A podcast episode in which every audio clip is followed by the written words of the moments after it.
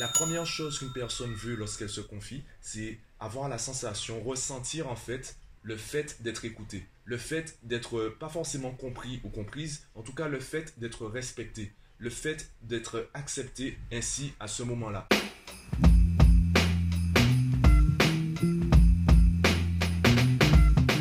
Yo, avant de commencer ce podcast, je voulais simplement te partager un petit truc avec toi, un problème que je rencontre et tu peux probablement m'aider. En fait, si tu me suis sur Instagram, tu as remarqué que j'ai commencé depuis quelques jours la spiruline en poudre plus précisément, et j'ai un problème avec le goût.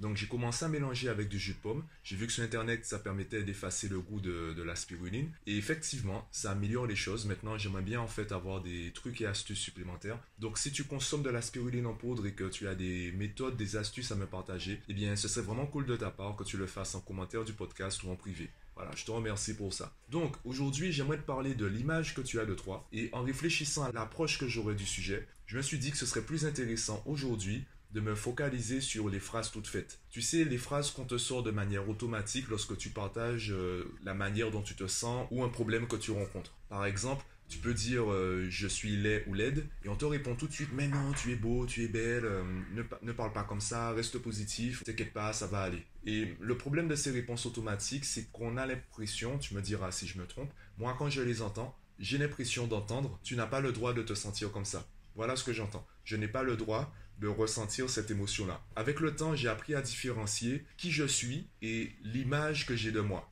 Qui je suis, donc comment je me définis, c'est quelque chose qui dure dans le temps. Et la manière dont je me sens aujourd'hui, l'image que j'ai de moi aujourd'hui, elle est simplement ponctuelle. Si tu veux, c'est comme si je suis le modèle et la manière dont je me sens, c'est juste une photo. Donc, que je sois beau ou laid, il y a des jours où je me sentirai beau, il y a des jours où je me sentirai laid. Et c'est ça en fait le plus important à comprendre. Et pourquoi on nous sort des réponses toutes faites? Il y a eu cette tendance, cette croyance populaire. Le bonheur, c'est une positive attitude 24/7, sans limite, sans condition. Peu importe ce qu'on te dit, peu importe ce que tu vis, tu es positif. Quand tu es heureux, tu es positif. Du coup, c'est plus du bonheur, c'est simplement de la naïveté. Je t'invite d'ailleurs, je te mettrai le lien en description du podcast. Je t'invite à visionner la conférence de Thomas d'Ansembo. Le titre, c'est « Le bonheur n'est pas nécessairement confortable ».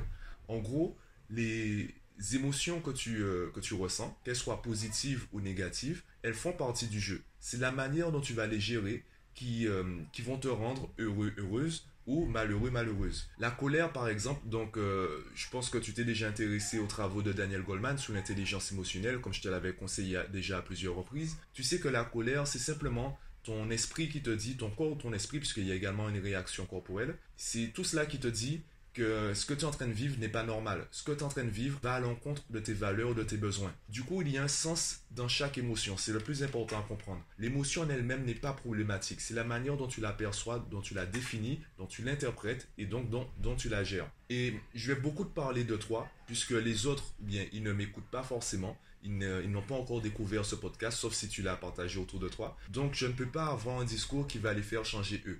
La première personne que je peux aider à changer avec mon podcast, bon, évidemment, c'est d'abord moi et ensuite toi. Donc, toi, comment tu peux changer? Déjà, modifie la formulation de tes phrases. Par exemple, quand je dis « je suis beau », eh bien, je me définis comme beau. Le verbe « être », il est fort. L'emploi du verbe « être » veut dire que je me définis comme beau. Et je n'ai pas mis de temporalité dans ma phrase. Cela veut dire que depuis le début jusqu'à la fin, voilà comment je me définis. Par contre, si je dis « aujourd'hui, je suis beau », eh bien, je pose une temporalité. Et ça, c'est plus intéressant. Ça veut dire que peut-être que hier, je n'étais moins beau ou peut-être laid. Peut-être que demain, je serai plus beau ou moins beau, peu importe. Donc déjà, mettre une temporalité, c'est déjà plus intéressant. Ensuite, plutôt que de dire « je suis », je vais plutôt dire « je me sens ». Je me sens beau aujourd'hui. Je sais que peu importe comment je me définis, simplement aujourd'hui, voilà comment je me sens. Donc l'image que tu as de toi, c'est juste une photographie de toi. C'est juste quelque chose de ponctuel. Ce n'est pas quelque chose de définitif ou de durable, sauf si tu décides du contraire.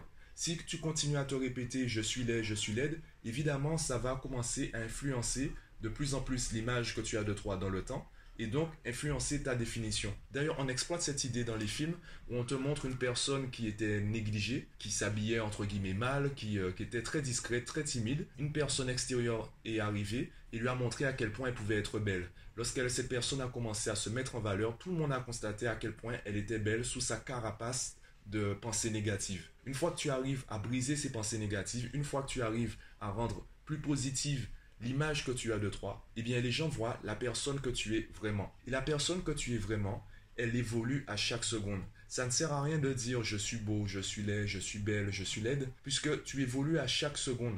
Surtout avec aujourd'hui la chirurgie esthétique. Bon, on n'est pas là pour débattre de si c'est bien, si c'est mal. En tout cas, tu peux influencer l'image que tu as de toi et la définition donc que tu as de toi-même. Et il y a des personnes, je pense que tu seras d'accord avec moi, il y a des personnes qui physiquement ne vont pas t'attirer. Pourtant, ces personnes dégagent un charisme, un énorme charisme. Elles dégagent un truc. Il y a un truc qui dépasse tes critères de beauté physique.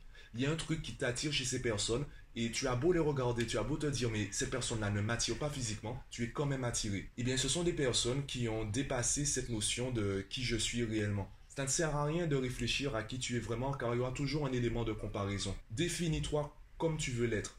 Est-ce que je suis en train de te dire d'être à fond dans le positif? Non.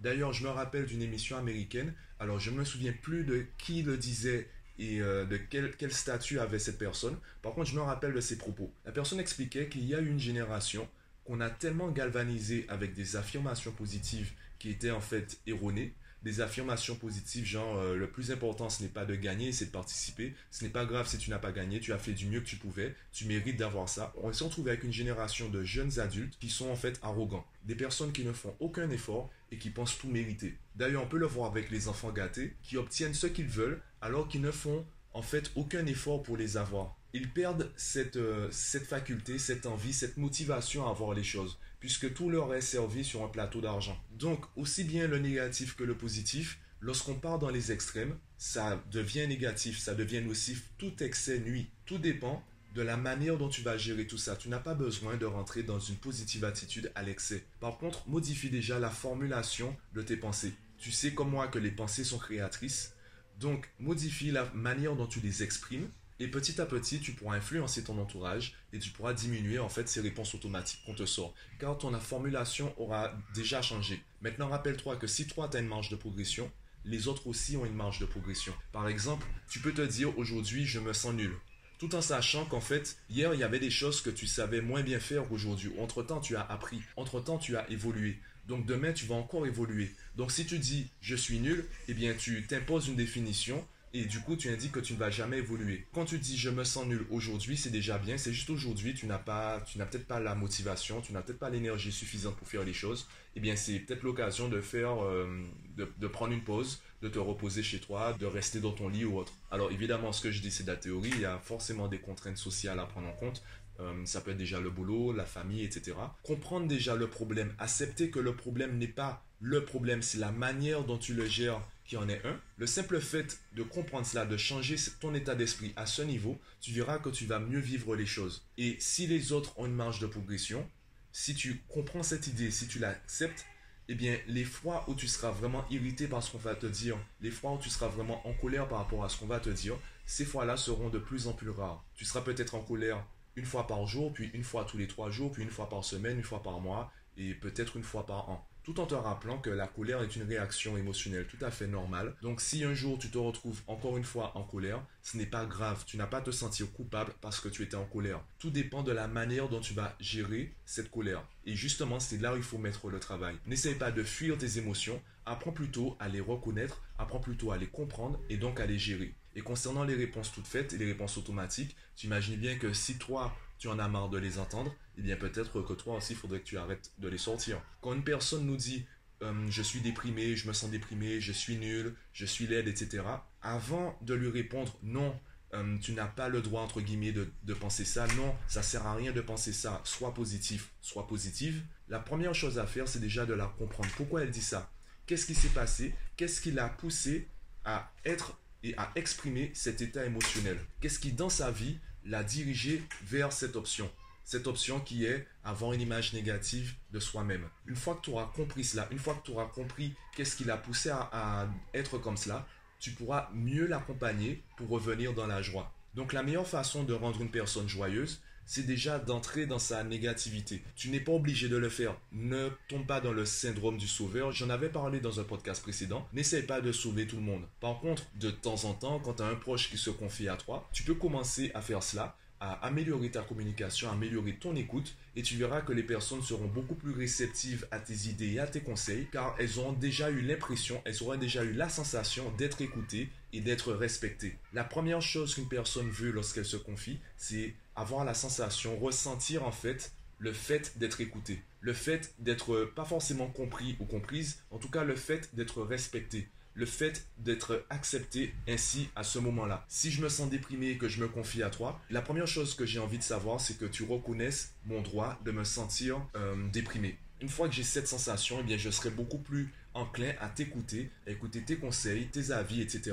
Donc voilà, je pense déjà avoir développé assez de points pour que tu puisses commencer le travail et savoir un peu quoi faire autour de toi ou pour toi-même. Si tu aimes ce genre de contenu, eh bien, clique sur j'aime, ça permettra de savoir déjà que tu m'écoutes et que tu as envie que je continue. Partage-moi ton avis en commentaire du podcast ou sur les différents réseaux sociaux.